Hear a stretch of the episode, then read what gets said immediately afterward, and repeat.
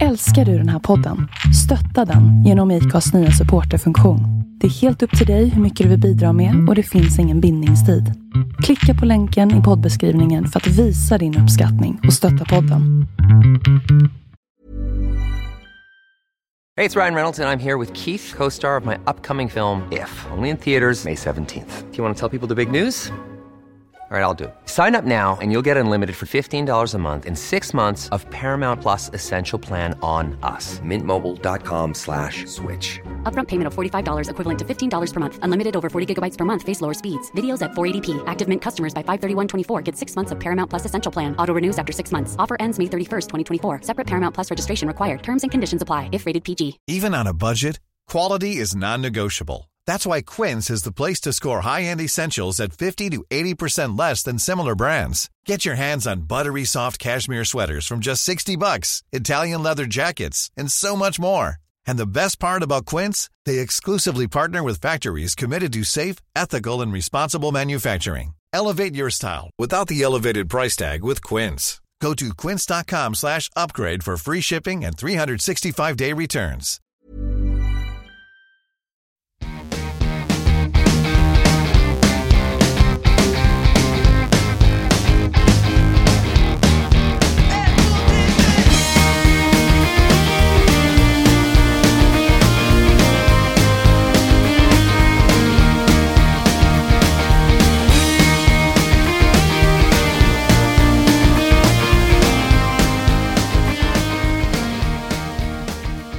Hej och välkommen till Tillbaka till dåtiden. Den här gången är det faktiskt avsnitt 90, så vi närmar oss 100 avsnitt. Det känns lite konstigt att vi har hållit på så länge nu. Ja, Den här podcasten, för de som är nylyssnare, det är alltså en podcast där jag, Thomas Kushage och du, David Skåra Volpe. vi läser tidningar på ett år som vi har valt. En vecka och ett år som vi har valt. Och försöker liksom få något grepp om tidsandan och paralleller till idag och så vidare. Det kan handla om sport, det kan handla om politik, det kan handla om vad som helst.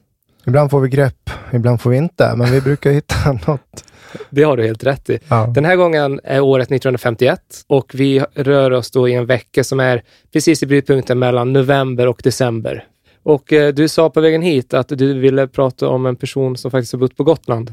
Närmare bestämt på Fårö, Ingmar Mm. Bergman. Ja, han ska lämna Sverige här för tysk film, står det i eh, Uppsala Nya Tidning. Det antyds eh, att han är lite trött på svenska journalister här. För att i, i Tyskland så har ingen kallat hans eh, filmer för. Och Jag vet, jag vet ju faktiskt, jag kan ju för lite om Bergman för att veta vad det där handlar om. Jag har inte fördjupat mig i det. Och jag tänker att det blir löjligt om jag ska sitta och vara någon slags Ingmar Berg, låtsas vara någon Ingmar Bergman-expert här. Jag tänker att man kan lyssna på Bergman-podden. Riktigt bra podd. Jag vet inte om det var den jag hörde, men den går väl på Sveriges Radio också? Ja, exakt. Jag tror det var något avsnitt jag hörde när jag faktiskt var på väg till Fårö Mm. för någon månad sedan. Fick lite feeling kanske. Eh, Ja, kanske lite. Han är begravd där. Mm. Men det som slog mig var ju hur obehindrat han förde sig på tyska. Men du, det har jag sett något klipp på också. Riktigt vass. Nu kanske någon som är duktig på tyska skulle ha sagt att, att jag har fel, men han pratade ju tyska med en självklarhet. Och Ja. Han lät självsäker och eh, lugn i det. Mm. Men många svenskar gjorde väl det, tänker jag. Alltså, han är ju född 1918. Den generationen var rätt vassa på tyska. Och mer stapplande på engelska. Men jag vet inte, var Tyskland så involverade liksom, under 1900-talet och sådär i politiken? Nej, Det där är värt att slå upp. precis. Nej, men du. Eh, så så jag ser en notis om det, att han ska lämna Sverige, han ska göra film i Tyskland. Ja, det är rätt produktiv människa, Ingmar Bergman ändå, om man ska säga någonting. Rätt, han är otroligt produktiv. Och det är det man gör i den här Bergman-podden då, som jag lyssnar lite på. Man har sett igenom då 40-50 filmer, tror jag. Mm. Tar man upp några per, per gång. Jag tror han har gjort 77 filmer beroende på hur man räknar. Liksom. Ja. Det, Alltså, vad man anser vara hans film. Det beror på om man är regi med manus och sådär. men han har varit involverad i 77 släppte verk. Ja, fall. enligt ingvarbergman.se. Nu säger inte det hur många av de här 77 verken som var bra å andra sidan. I hans fall så vet man att det var mycket som var bra naturligtvis. Men 1951 i alla fall så gjorde han filmerna Sommarlek och Frånskild. Två filmer på ett år är ganska bra tempo. Jo, det är det väl, men nu låter jag kritisk, men var det inte lite så på den tiden? Hur då menar du att det var? Jag tror inte det var lättare att få det bra, men det, var, det fanns ju inte lika mycket verktyg att jobba med. Nej. Det är Kan- bara att se sådana gamla skivor med 60-talsartister. De spelar ju in vissa album på tre dagar. Mm, Det, mm. det är väl inget band eller någon artist som spelar in ett album på tre dagar idag. Nej, så, så är det väl. Vad jag vill komma till egentligen är ju att det, i år skulle ju Ing- Ingmar Bergman ha blivit 100 år och därför kör man då ett jubileum. Alltså det är Bergman-året idag. Mm. Bergman-året idag. Det är Bergman-året i år. Mm. Så att runt om i världen går ju hans filmer upp igen. Alltså man uppmärksammar hans skapande på massa olika sätt. Det är väl pjäser som sätts upp igen också. Sådär. Och SVT har ju börjat kört en grej. Marie Nyreröd hette hon. Hon gjorde en eh, dokumentär om honom 2002-2003. Och då har man klippt om dem där till liksom kortare avsnitt. Av någon anledning har jag suttit och kollat på flera av dem där. Är de bra? Mycket bra. Och man kommer Bergman ganska nära. Det känns väldigt personligt och, och ärligt på något sätt. Nu har jag sett några avsnitt, så jag, jag har väl ingen tydlig bild av han ändå. Men jag har då fascinerats av honom. Men då var det ett avsnitt här för några veckor sedan. Då, då heter det Bergmans årstider. Det ska inte vara intressant. Varför är det intressant att höra Ingmar Bergman prata om årstider? Men Nej. något, något så banalt som årstider. Man frågar alltså Ingmar Bergman vilka årstider, vad han tycker om de olika årstiderna. Och då säger han så här, men våren det är skönt att öppna uteserveringarna, det, man kan börja komma ut igen. Och så här. Sen sommaren är riktigt skönt, då kan man ju bada. Ja, Det är det som är grejen här. Ja, men Det, höst- det, skulle du men svara, det, skulle hösten- jag, det skulle jag också säga. Fast hösten är inte så dum ändå, för att det är lite lugnt efter sommaren och man kan gå ut och plocka svamp och sådär. Och vintern är det många som klagar på. Det är kallt och jävligt och mörkt. Men så länge snön ligger kvar, så då är det ljust i alla fall på vintern. Men när, grejen- när snön ligger. Ja. Det är ju det som är grejen här, att han säger typ de sakerna du säger, men när du sa det nu så Ja. låter det bara klyschigt. Ja, men det är det här vanliga Hur- man pratar om vädret. Ja, men hur kan han lyckas prata om de här grejerna och jag sitter som trollbunden? Okej, har du det här eller? Ja, jag vill spela upp lite, så får du... När sa han det här då? Om det här är 2002-2003. Ja, det är sluttampen helt enkelt. Ja, han dog 2007, va? Sluttampen är väl att ta i. Han ser rätt fräsch ut. Jag är, jag är väldigt, jag, jag är väldigt ambivalent när det gäller sommaren för att jag avskyr egentligen värmen. Och kyla kan man alltid skydda sig emot. Värme är på något sätt eh, odrägligt. Det, jag blir lite klaustrofobisk. Förstår du varför jag sitter trollbunden? Mm. Vad är det han gör? Vad är det jag ska ta med mig att, här? eh, Men jag tror att han gör det personligt. Ja, men vadå personligt? Jag tänker, det gör ju du med. Om Nej, du... det gjorde jag inte. Jag satt ju och sa att vintern är ju... Alltså jag drog ju de här klyschorna som man säger när man försöker hålla ett samtal igång. Han pratar ju om sommaren och på bara några meningar avslöjar han i sitt eget psyke. Så egentligen handlar det, det som skiljer mig och Ingmar Bergman är det intellektuella här. Ja, fast det hade ju blivit märkligt, för att om du kom tillbaka... Jag nej, men satt och körde ja, den här i fikarummet på ja, jobbet. Jag- Om du satt där så här, men hur var helgen då? Det var ju så härligt väder. Aj, var du ute och lekte med barnen? Och du kör liksom, nej det vet jag, jag var ju ute med barnen. Men, Jag är väldigt ambivalent till det här med barn. ja, Jag känner mig klaustrofobisk. ja, det hade ju gjort det till en eh, intressant människa. Men utstött ändå på en arbetsplats kanske då. Du kan få höra eh, vad han tycker om regn. Mm.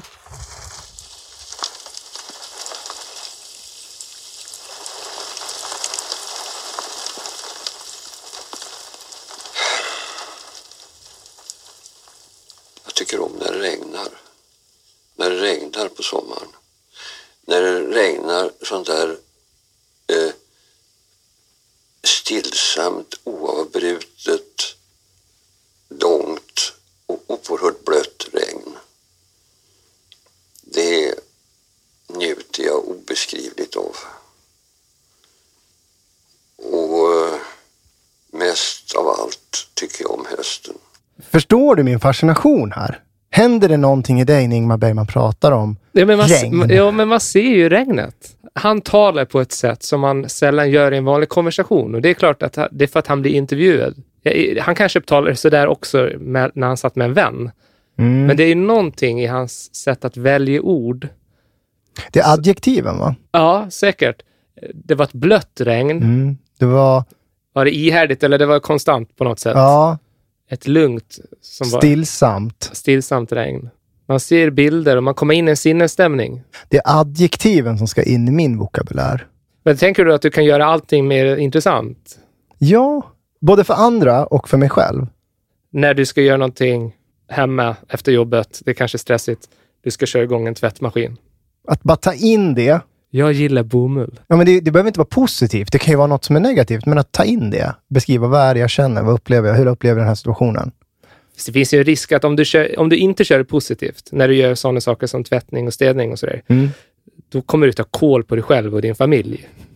alltså, genom att du sprider en matte av ångest som lägger sig i hela huset. Ja, det har du rätt i. Det har du rätt i. Här har vi kanske förklaringen också till att Bergman hade en sju, åtta fruar. Det, det skulle man kunna tänka sig. Det blir nog ganska outhärdligt om någon ska sätta ord på så enkla saker som årstider. Tänk dig när han ska sätta ord regn, kan vi prata om regn? Nej, men tänk dig när han ska sätta ord på kärlek och Ja, relationer. Det, det blir ju, och, och han är ju bra på det, Ja, ja, fantastiskt. men det är ju jobbigt. Men hur gick det för Bergman här 51 då? Flyttade han till Tyskland? Vet du det? Nej, han gjorde ju inte det. Så det, här Det var, måste det ju var varit, bara snack alltså? ja, det måste ha varit någon snack. För att Tyskland, vad jag förstår, så drog han i slutet av 70-talet. Typ 77 tror jag han flyttade till Tyskland. Ja, Eh, det för att jobba med teater då. Eh, Så att det blev ingen film i Tyskland vad jag förstår. Och det var kanske efter det han blev bra på tyska då? Ja, Riktigt det, bra. det, det kan man gissa, precis. Eh, Någonting som är mindre mysigt än att höra Bergman berätta om årstider, det är ju eh, brottslighet som finns i vårt kära land Sverige. Mm. Och eh, jag läser om en händelse som har skett i en svensk stad. Vilken är Sveriges gangsterstad, skulle du säga? Menar du 1951? Nej, men eh, vilken överhuvudtaget nu? Eh, men Malmö är väl gangsterstaden, va? Det är det du tänker? Malmö? Det har varit mest rubriker om det här sista åren. Det har varit mycket Göteborg också, Ja, men jag Göteborg håller med också, dig. Malmö är ju en, eh, en stad som många faktiskt har en bild av att vara en gangsterstad. Mm. Mycket kriminalitet. Jag blev ju därför nyfiken när jag såg att det hade skett någonting här 1951 i just Malmö. Mm. Vad var det då? Eh, Det jag läste det var att det hade varit en 22-årig man som hade varit packad Mm. som eh, cyklade hem, troligtvis efter att ha varit på någon form av lokal där han hade supit till lite grann. Mm. Det var en eh, 22-årig svetsare. Och eh, han var på Lommavägen på väg ut till Åkarp. Så det är inte riktigt eh, Malmö-Malmö, utan eh, om jag minns rätt så ligger väl Å- Åkarp utanför. Det låter lite bonnigt, va? Det låter det som, absolut. Och eh, när han då eh, raggade fram med sin cykel så råkade han cykla in i en annan person som då var en 27-årig. Det är inte så gangsteraktigt ändå. Nej, kanske inte så långt att han, han krockade med cykeln. Det är väl kanske inte... Nej, det kan hända den bästa. Det kan hända. Jag har krockat på cyklar tidigare i mitt liv. Jag tänker också det handlar lite grann om vad man gör när man krockar med en cykel. Definitivt. Om du är full, cyklar och krockar med en, en person som också är på cykel, vad gör du? Alltså vad är din reaktion? Det beror ju helt på alkoholhalten i, i mitt blod. Okej, det gör det. Så kanske det var för den här personen också. Han blev förbannad och drog fram en pistol Okej. och sköt mot 27-åringen. Det, det kan jag känna är överdrivet. är det, Det tycker jag tar för långt. det är att stretcha det lite för mycket Ja, eller? jag tycker flera grejer skulle ha hänt innan han drog upp pistolen. Ja, det gjorde det. det Jo, men, ja, ja, fast det skedde fler saker. Ja, okej. Inte innan han drog upp pistolen kanske, men eh, han tog fram pistolen och först slog han faktiskt den här andra personen i ansiktet med kolven på pistolen. Och sen sköt han. Jo, Okej. jag menar bara att det skulle vara fler steg än så. är det innan ett gangsterbeteende det här, eller? Ja, det är det ju. Gangster, vad är det egentligen? Nej, men, Det är ett våldsamt beteende i alla fall. ja. Han flydde från platsen. Mm. Det känns ju naturligt. Folk hade ju sett det här dessutom. Men eh, han greps ju sen. Vet du varför han, hur de kunde gripa han? Han cyklade väl omkull eller något sånt där. Då. Nej, han gick ju tillbaka till platsen för att hämta sin cykel, för den hade blivit kvar på platsen. Ja, han sprang iväg Hur där. fan kan man vara så jävla dum? Cykeln måste varit värdefull. Ja. Den här typen av brottslighet. Den här typen av brottslighet. Ja. Kan, kan du definiera den? Att folk tar fram vapen. Ah, Okej, jag tror det har något med cykel att göra. Alltså jag vet ju inte hur vanligt det här var på 50-talet, att man hade en pistol. Alltså i den här personens ficka hade man hittat tre patroner till. Mm. Varför hade han en pistol? Han var svetsare sa du? Ja, fast man kan ju inte göra någon koppling mellan... Nej, men jag försöker hitta kopplingar. jag försöker, ja, alltså, han hade ju inte pistol i tjänsten. 22 år. Ja. Ah, militärtjänstgöringen. Hur var det 51? Vadå, hade han, att han stal den när han gjorde lumpen? Ja. Jag, jag tycker det är intressant. Eh, Alltså det, det är ju mer eh, vapen som används idag. Så är det ju. Mm. Jag, vet inte, jag blir lite förvånad att... Du tror det inte fanns någon vapen alls i Sverige Ja, 1951? det förstår jag, men jag tänkte då är det väl oftast någon jävel som drar fram ett, ett hagelgevär eller något sånt här. Mm. Jaktvapen. Men vi är säkra på att det inte var ett, en jaktpistol? kanske, man kanske inte det. Tror inte det. Ah, ja, det, det var ju så här... Okej då, Malmö var Sveriges gangsterstad redan 51. Men Och det kan ha varit den enda pistolen också. så kan ha varit den enda pistolen, men det är ju de här, det är ju sådana här slutsatser, det är lätt att dra av, när man får ju bara det som står i media. Ja, liksom. visst, visst. Det är den här bilden jag får av Malmö, Precis som idag. precis som idag. För att skulle du fråga Malmöbor så är det väl så, är det inte så på nyheterna till och med, precis som det är för oss Gottsundabor då i Uppsala. Man får ju en del frågor när man bor i områden som är då på, vad, kallas det, särskilt utsatta områden. Folk har en ambi- ambivalens kring Gottsunda. Äh, folk Typ har en väldigt ungefär- negativ bild av Gottsunda skulle jag säga och ställer sig frågande till att man bor där och man trivs där och sådär. Och, och de flesta som bor där trivs ju och, och liksom förstår inte riktigt. Men eh, mycket av publiciteten är ju negativ. ja, självklart. Och det, jag kan inte säga att jag hittar jättemånga, jag har inte hittat många sådana här exempel. Men nu har vi ju ett till exempel från Malmö då, här Mm. 51. Eh, Men Malmö är inte ensamma, det begås ju brott lite varstans. Jag läser om en misslyckad tjuv i Sollentuna. Mm. Det är sällan jag tycker synd om de här brottslingarna. Men den här gången tyckte jag faktiskt synd om personen. Ja, Alltså den här personen hade gjort inbrott i en kiosk vid Häggviks station. För det första, han hade aldrig begått ett brott tidigare, men han var arbetslös och i en ekonomisk kris.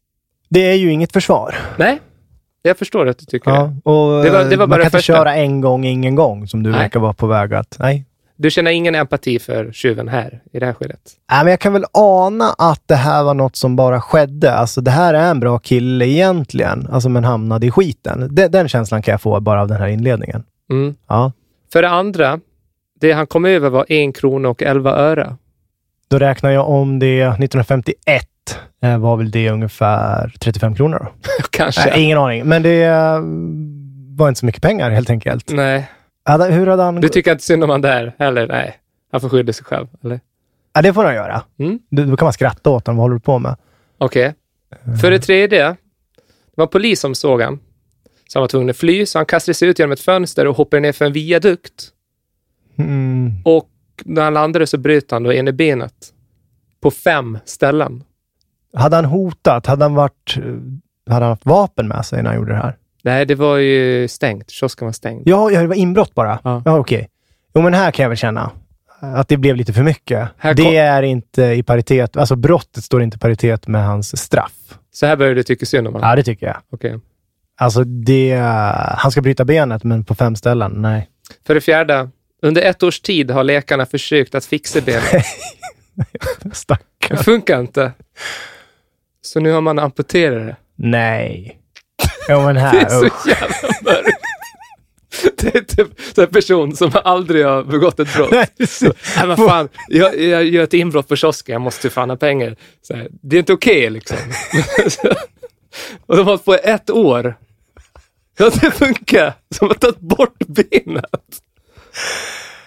Men herregud. Men det slutar inte där, det är ju en liten avslutning också. Jag vill säga inte att han tog liv av sig. Nej, nej. För det femte, den 10 december här 1951, då är det ju rättegång Mm. för brottet. Där han då kommer dömas såklart. För han har ju erkänt.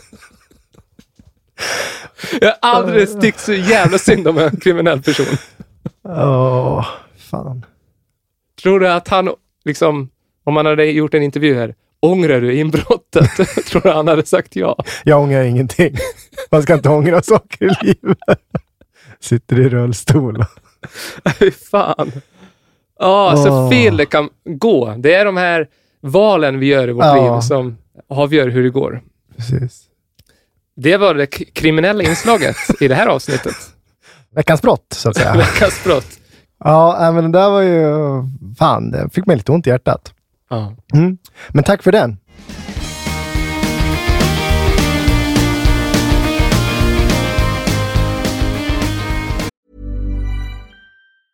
Hey, I'm Ryan Reynolds. Recently, I asked Mint Mobile's legal team if big wireless companies are allowed to raise prices due to inflation. They said yes. And then when I asked if raising prices technically violates those onerous two year contracts, they said, What the f are you talking about, you insane Hollywood ass? F- So to recap, we're cutting the price of Mint Unlimited from $30 a month to just $15 a month. Give it a try at mintmobile.com slash switch. $45 upfront for three months plus taxes and fees. Promo rate for new customers for limited time. Unlimited more than 40 gigabytes per month. Slows. Full terms at mintmobile.com. Ever catch yourself eating the same flavorless dinner three days in a row? Dreaming of something better? Well, HelloFresh is your guilt-free dream come true, baby. It's me, Kiki Palmer. Let's wake up those taste buds with hot, juicy pecan-crusted chicken or garlic butter shrimp scampi. Mm. Hello Fresh. Stop dreaming of all the delicious possibilities and dig in at HelloFresh.com. Let's get this dinner party started. Millions of people have lost weight with personalized plans from Noom, like Evan, who can't stand salads and still lost 50 pounds. Salads, generally, for most people, are the easy button, right? For me, that wasn't an option. I never really was a salad guy. That's just not who I am. But Noom worked for me. Get your personalized plan today at Noom.com. Real Noom user compensated to provide their story. In four weeks, the typical Noom user can expect to lose one to two pounds per week. Individual results may vary. Ja, du lyssnar på Tillbaka till dåtiden och hör gärna av dig tillbaka till datiden at gmail.com. Thomas, Mm. vet du vad som oroar engelsmannen mest 1951? Mannen, Ja, pengar. onda fötter. Just det. Jag såg det här tror jag. Gjorde du det? Ja. Okej. Eh, Det var, en, var det inte så att de har gjort så här, opinionsundersökningar under 15 års tid? jo, exakt. Eh, och det här ska vi göra någonting på i vårat avsnitt, tänker jag. Mm. Jag vill först ta upp lite hur det ser ut i eh, Storbritannien. Så här får vi helt enkelt dyka in i hjärnorna på de engelsmännen under 50-talet. Hur Mm. de tänkte. Hur de tänkte och tänker vi så idag kanske? Mm. Hänger det här kvar, de här sakerna som folk tänkte då? Kvinnor oroar sig mer än män 1951, i alla fall i Storbritannien. Eh, och, pff, om, Jag svarar på den frågan. om det är så i Sverige? Högst individuellt. Vi går vidare. Ja, jag vet inte. Nej, det, det kan vi inte veta. nej, jag, jag har inga siffror på det. Nej, försök ha kul bara nu. Okej, vi kör nästa. Eh, men vad, vad är bekymren här då? Eh, Vad de är oroliga Ja, över? precis. 1951 är ju ett tag sedan. Alltså, det kan inte vara samma sak som nu, tänker jag. Eller är det det? Vi tittar. Okej. Pengar. Mm, men det tror jag många bekymrar sig över. Det är väl det vi bekymrar oss över. Förutom då barn, tänker jag. Är du rädsla för att det ska hända någonting med dem? Ja, Ja, säkert. säkert. Men 1951, krigsrädsla. Den börjar väl att leta sig upp lite mer nu i Sverige. Senaste året kan jag tänka mig. Varför det? För att det är så stora spänningar i världen. Så jag tror fler Mm. är oroliga för typ fyra år sedan. Mm. Men inte alls som på den tiden. Vad fan, Storbritannien hade ju varit bombat, vad är det, sex år tidigare. Ja. Det är klart att det är en rädsla för krig och kalla kriget hade börjat där, så det förstår jag. Ja, just det. Vi kan komma tillbaks till vad vi svenskar, jag har faktiskt fakta, jag har statistik på Mm. vad vi svenskar oroar oss för idag och vi får se då om vi är rädda för krig, så som du säger. Mm. Ängslan för ålderdomen. Eh, det tror jag att många har. Rädsla för... Har du det? Eh, Nej, men alltså kommer man ner i vår ålder, då tror jag den ängslan har med ålderskriser att göra. Mm. Att tiden springer ifrån en på något sätt. Vi tänker inte på döden så mycket, du och jag. Som 30-plussare. Eh, Eller det, det kan inte jag svara på, för du kanske går och tänker på döden hela tiden. nej, inte, nej, inte hela Är tiden. det närvarande? Jag tror att många äldre också känner ångest för åldrandet för att de blir pensionärer. Eh, Mm. Då, då har man inte samma roll som tidigare och eh, säkert ekonomiska bekymmer då. Så det hänger ihop, tror jag, åldern med ekonomi för många. Nu tänker du idag, eller hur? Nästan. Säkert då också. Jo, det var ju, då- det, det var ju så då. Mm. Hushållsbekymmer. Vad är det? Det är brett. Men hushållsbekymmer, är det så här... Vem, jag har inte hunnit städa. Ja, men det är så tänker du idag. På den där tiden tror de nog för givet att det var kvinnan som skulle... Är det här vad kvinnan bekymrar sig för, eller männen? Eller? Ja, det är det ju. För om man fokuserar på ja, kvinnor... männen sket fullständigt i hushållet. Nej, det vet jag inte. Men det står att en tredjedel av de tillfrågade kvinnorna skulle helst vilja vara män. Alltså, Däremot är det ytterst få män som, försök, som önskar byta med kvinnor. ja, det säger någonting om... Ah, du menar ja, idag, 2018? Då är det tvärtom. De flesta män vill vara kvinnor. Nej, det tror jag inte. Men Nej. jag tror inte att en tredjedel av kvinnorna vill vara män. Nej, det är bättre att vara kvinna. Jag idag. tror att det är mycket mer naturligt idag att tänka också att jag vill ha samma förmåner som män kan ha. Alltså Ja. i vissa sammanhang. Sant. Ja, ja. I, I Storbritannien i alla fall, för att komma vidare här, så äh, äter då genomsnittsmannen, äh, han äter helst kyckling med stekt potatis och sätter fotboll före andra idrottsgrenar, tycker bättre om hundar än katter och föredrar brunetter framför blondiner. Gör något med den faktan. Nej, Det, det är mycket meningslös information där. faktiskt. Man har jobbat 15 år med att ta fram de här. Ja, men jag söker, fotboll, det är väl populärt idag? Ja. Likadant. Och huruvida de gillar hundar mer än katter, totalt ointressant. Ja, verkligen. Om man inte är veterinär. Ja. Eller Men gör, eller gör brunetter- hu- djurfoder. Om man gör djurfoder är man ju intresserad av den typen av statistik. Ja. Brunetter eller blondiner, också onödig information. Mm. Tre av fyra äkta män påstår bestämt att de brukar ta hand om disken. Tre av fyra. Det är bra ju för att vara 51, tänker jag. Ja, Fast det är väl där vi är än idag kanske då, eller? Nej, det har jag ju. men i- det där är metodfrågor då. Vad innebär det att ta hand om disken? Ja, sant. Tre av fyra säger att de gör det. Av dem så ska man ju kunna gissa att tre av fyra bär tallriken från bordet till bänken. Ja, det skulle kunna vara sån nivå på det hela. Ja, sant. Hustrurna verkar inte så fullt övertygade om den saken, står det som tillägg. Nej, okej. ja. Drömmannen då, eller ja, det kvinnorna vill ha här i Storbritannien, det är ju en tillgiven, tolerant, osjälvisk eh, och munter man. Munter. Ja, Mhm. det är viktigare än eh, hans lön. Så ingen Bergman då, helt enkelt? Nej, det här just, krigsrädslan var ju stor här 51, självklart för britterna. Det fanns nog det- ganska mycket sånt i Sverige också inser jag nu, för jag såg en artikel om just, man hade haft en konferens i Uppsala, där man ställer ett stort frågetecken efter, eller när det gäller just militära och den psykologiska beredskapen i Sverige 1951. Mm. Det är väl samma fråga man egentligen har ställt de senaste åren också. Det där är nog vi pratar om. Så här. Det, var, det var hett. Hur länge klarar sig Sverige och sådär? Det är väl några år sedan nu. Det var på tapeten. Ja, men då var det väl mest, hur länge klarar Sverige att göra motstånd Ja, just det. Så var det. De, det senaste året har det lite då och då varit diskussioner om hur länge klarar vi oss om vi inte får import av Mm, mat och sånt mm. från andra länder? Ja, just det. Hur länge räcker våra reserver av olika basvaror och sådär? Precis. Det, Och, fan, det tycker jag hörde bara för någon vecka sedan. jo, men du, det stämmer. Och, och det här med självhushållning har ju blivit riktigt inne. Just att hushåll själva ska kunna försörja sig. Det är intressant det där med psykologi, för att jag vet för, för eh, det kanske var tio år sedan, då vet jag alltså att det var en person som hade i ett källarrum förberett med saker som familjen skulle ha om det blev krig. Mm, jag menar en sån som kallas prepper. Ja, ja, det Mm. var alltså, det fanns eh, vatten, det fanns konservburkar, det fanns förbandslådor, det fanns fan och hans moster i, i det Mm. Ja, där. men allt sånt som håller eh, bara i rumstemperatur. Liksom. Eller lite kyligare sådär. Ja. Och jag tyckte att det var absurt och stört. Mm. Och jag vet att pappa pratade om Kubakrisen som var i början av 60-talet.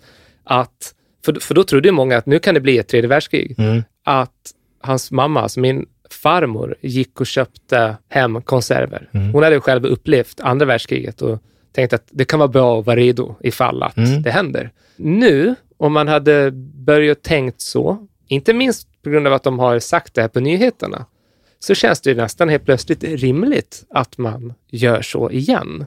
Mm. Ja, samma jag är ju tanke. inte där, men äh, tanken känns inte lika absurd längre. Nej. Det är ju intressant. Men eh, jag, jag såg på Myndigheten för, vad heter det? Myndigheten för samhällsskydd och beredskap, MSB. Mm. Just, jag läste om den här militära psykologiska beredskapen och så på något sätt hamnade jag då mera på privatpersoner, det du är inne på nu. Mm. Hur förber, alltså, dels hur, hur länge klarar sig samhället, men också hur länge så klarar då hushållen, så att säga. Mm. Får jag, nu är jag, jag är klipp, det jag vill spela upp klipp hela tiden. Ja, men det Men jag, du såg ett, jag såg ett klipp, det är inte jättelångt, men där jag insåg en sak. Så jag får spela upp det, får se om du känner Mm, absolut. någonting när du... Du kan själv påverka din situation vid en stor olycka eller kris. Ha alltid en beredskap för att klara familjens grundbehov i några dygn. Packa en krislåda tillsammans redan nu. Och när hon säger så, packa krislåda. ja, men där är jag kanske inte riktigt i tanken när, Jag ja, tror när hon det. säger det. Jag, jag, jag, jag kan tycka det så här, nej men lägg av. Eller liksom, vad tuntigt. Ska vi hålla på och packa grejer nu? Liksom? Absolut. Eh, Bara invändning. Det, det, du säger nu att det är många som håller på med det här idag. Eh, Det är säkert fler, men jag tror att de flesta är helt eh, oförberedda. Ja, ja, men det är jag helt med på. Ja. Ja, men det jag vill då, det är väl att sprida eh, någon slags kunskap. Rädslan, eller? Jag vill sprida rädslan. Ja. Eh, och vi lyssnar på det här och så får vi se om lyssnarna också känner det jag känner. Rent vatten är viktigt att ha tillgång till. Tänk även på att husdjur behöver dricka. Mat som klarar rumstemperatur, exempelvis ris, pasta, bulgur, konserver och choklad och nötter är bra saker att ha hemma. För att hålla värmen är det bra att ha filtar, liggunderlag och varma kläder, fotogenlampa, stearinljus, ficklampa, tändstickor och batterier. Hygienartiklar. Om mobilen och internet inte fungerar så är det bra att ha en telefonlista med viktiga nummer hemma. Det är även bra att ha en radio som går på batterier eller som du vevar upp själv. Det finns även mobilladdare som du kan veva igång.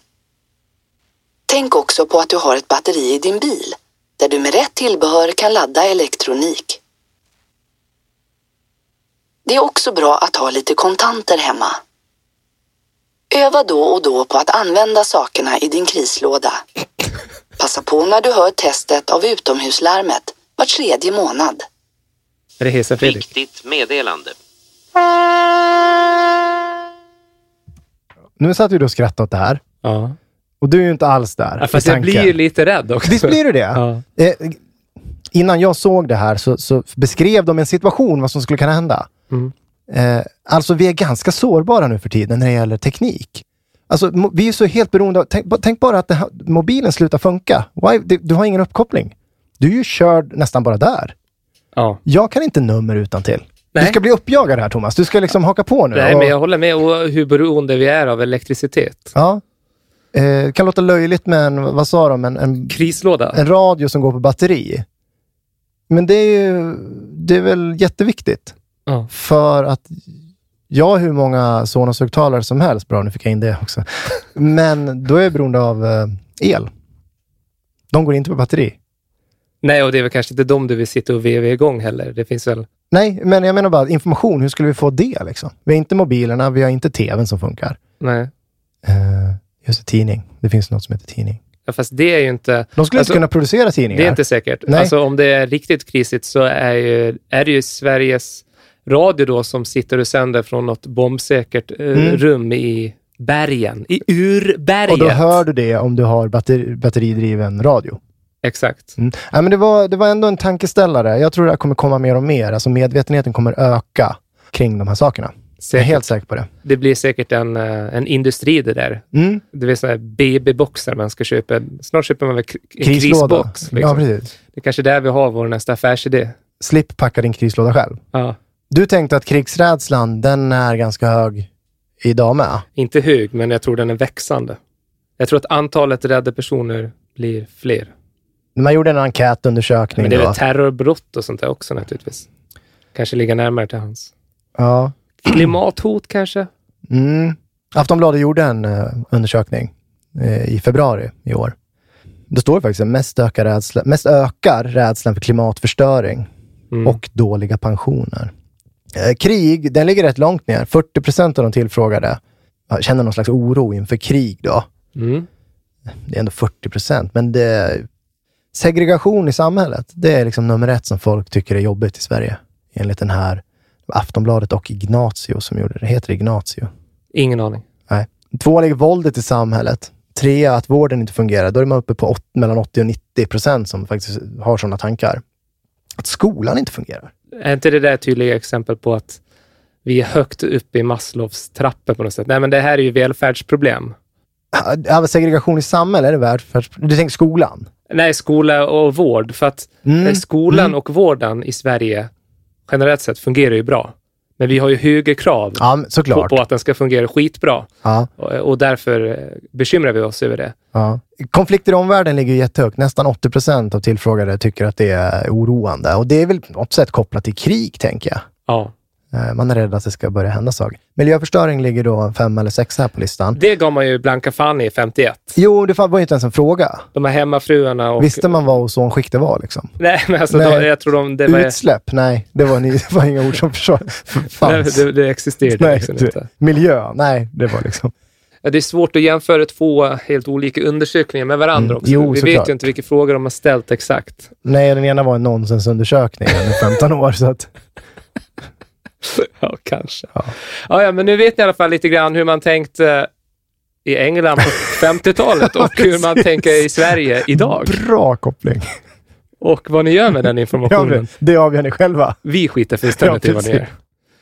Jag, jag tänker att vi kan avrunda det här avsnittet med något så mysigt som är ett krig just. Mm. Koreakriget var 1951. Hur länge höll det på? Ja, lite osäker, men typ 50 till 53 då. Ja, Det var ju början av 50-talet och det här är ju ett här, typiskt exempel på en sån här konflikt som är kopplad till kalla kriget. Där vi har de här två supermakterna, USA och Sovjetunionen, som är i en konflikt med varandra, krigar inte direkt med varandra egentligen, men stödjer olika sidor i konflikter runt om i världen. ja och psykologisk krigsföring, definitivt. Verkligen. Mm. Det finns ju många sådana exempel. Kuba, det finns Vietnamkriget och det kom ju senare. Men Koreakriget var aktuellt här och det som gör att det står om det just den här veckan, det är att man har hamnat i något eh, sorts dödläge. Det, det, liksom man ser en plan att nu kan det börja ett vapenstillestånd här. Mm. Nu tog det ett tag innan det blev det på allvar. Det var egentligen inte förrän 53 man skrev under papper. Artikeln jag läste om, eller det var flera artiklar, men om eh, Koreakriget, det, det fanns en del intressanta saker. Har du bra koll på Koreakriget? Nej, men det har jag aldrig på såna här grejer. Det vet du ju. Varför frågar du ens? Jag tänker att det kan vara en schysst fråga att ställa. För att, jag, jag menar, jag kan inte sitta och ta för givet att du inte vet saker. Det vore Men ju gör det. jävligt Gör det. oskön inställning. Ja, jag vet att det... Ja, men David, ja. du har ju såklart ingen koll på det här, va? Ja. Eller? Nej, jag antar att det fanns något som hette Korea och sen så blev det nord och syd efter det här. Eh, ja, kanske det. Ta bort det. Jag vill att du ska lära mig sådana här saker. Eh, Ja, Jag, men så här. Eh, Korea, det hade tillhört Japan som var ett kejsardöme. Det gick inte så bra för Japan i andra världskriget. Det blev totalt sönderbombet av USA. ja, Så efter kriget, jag har sett Pearl Harbor. Ja, som så ofta i krig, så är det de som vinner krigen som då tar sig rätten över områden. Södra delen av Korea var en amerikansk ockupationszon. Mm. Norra delen av Korea var en sovjetisk ockupationszon. det är väl grunderna. Ja, där har vi grunderna. Och den här gränsen drog man eh, lite märkligt nog vid en breddgrad. Mm. Så 38 breddgraden.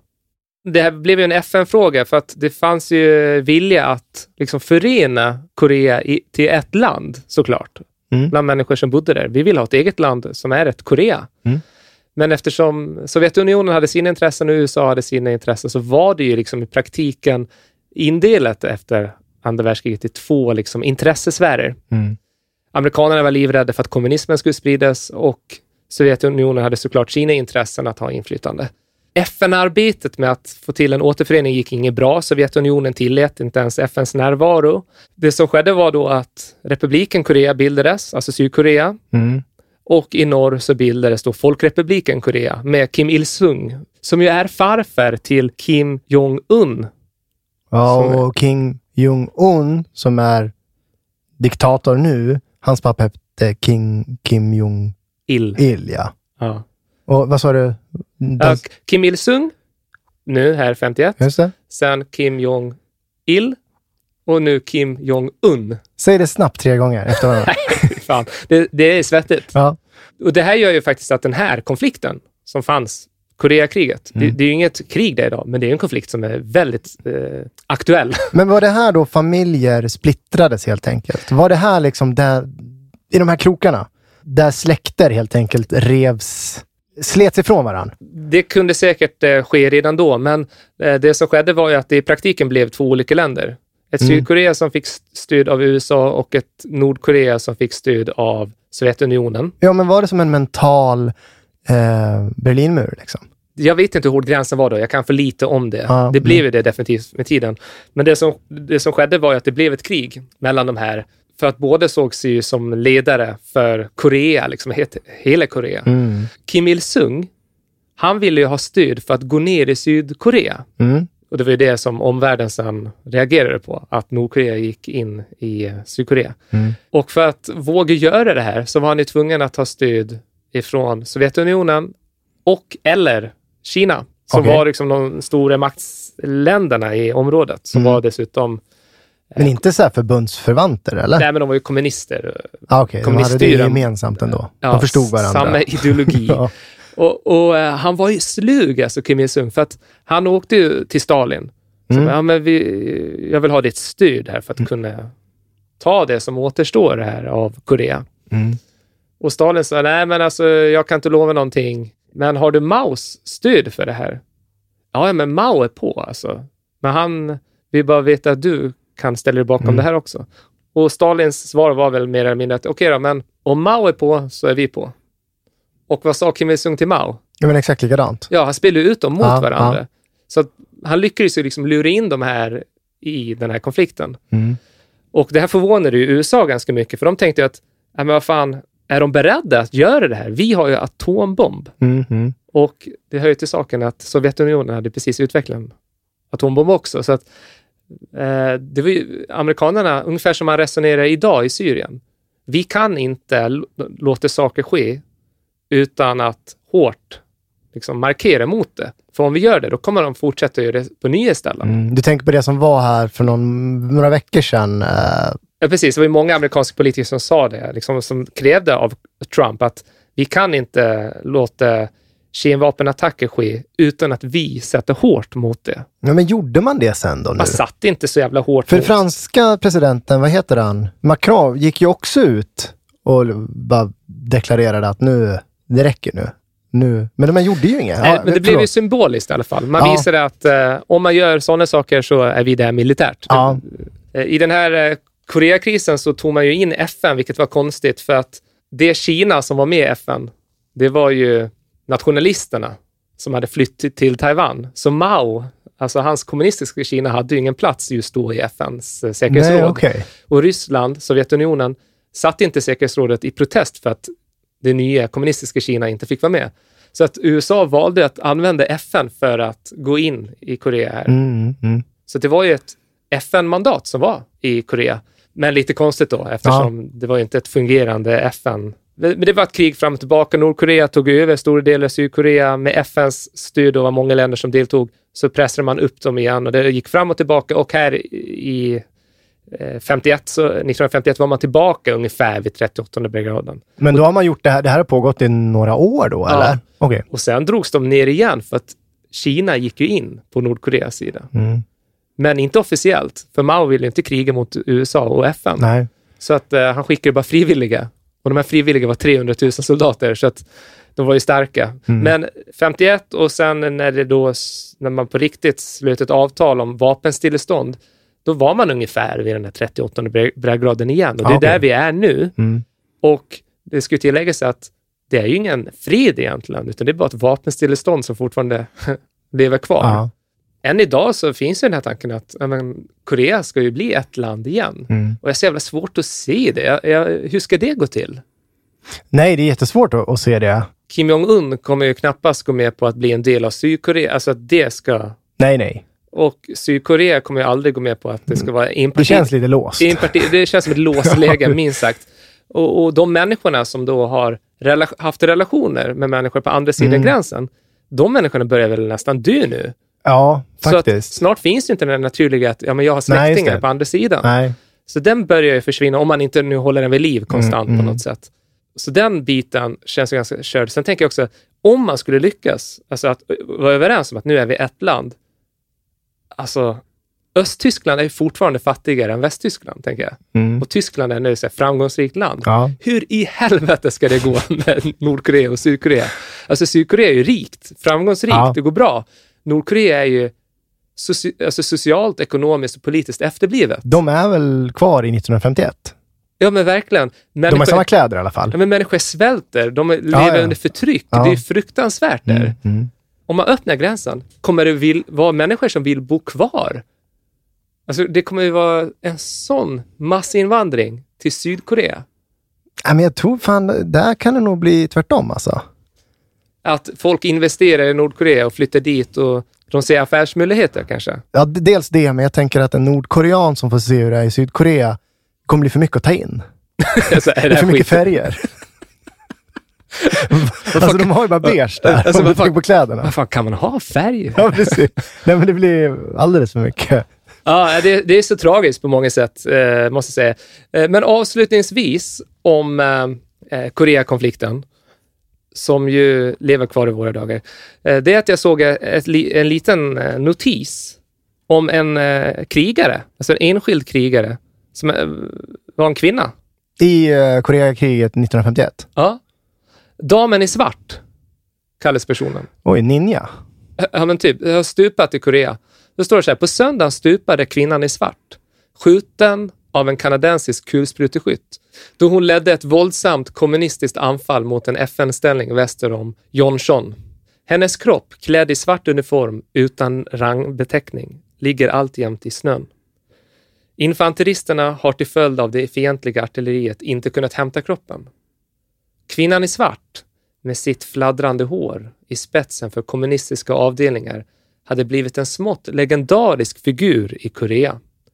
Hon dök upp där striden var som hetast och syntes fullständigt likgiltig för faran.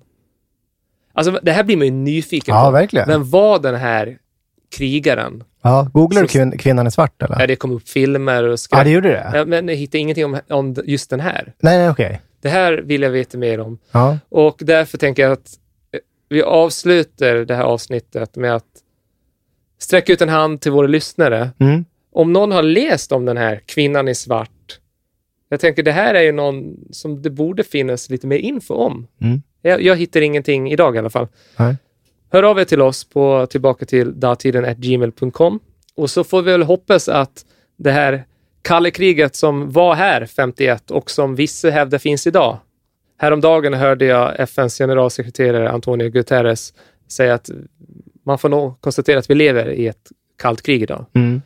Vi får ju hoppas att det är någonting som avtar och inte eskalerar. För vi vill ju slippa ha den här krisboxen som du visade förut. Ja, krislådan. Det vi kan konstatera är att om krisen kommer så kan man inte lyssna på den här podcasten. Det är ju inte prio ett längre. Nej, det är det inte. Så att så länge Men vi, är glada att det var prio ett just nu. fram till krisen så var det prio ett. Ja. Ja. Ja, men hörni, tack för den här gången. Vi hörs igen om två veckor. Tack. Hej då! Hej då!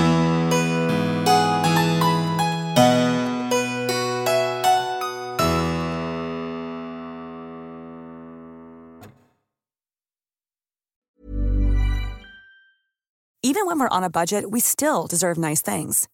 Quince is a place to scoop up stunning high-end goods for 50 to 80% less than similar brands. They have buttery soft cashmere sweaters starting at $50, luxurious Italian leather bags, and so much more. Plus, Quince only works with factories that use safe, ethical, and responsible manufacturing. Get the high-end goods you'll love without the high price tag with Quince. Go to quince.com slash style for free shipping and 365-day returns. Ever catch yourself eating the same flavorless dinner three days in a row? Dreaming of something better? Well, HelloFresh is your guilt-free dream come true, baby. It's me, Kiki Palmer. Let's wake up those taste buds with hot, juicy pecan-crusted chicken or garlic butter shrimp scampi. Mm. Hello Fresh. Stop dreaming of all the delicious possibilities and dig in at HelloFresh.com. Let's get this dinner party started.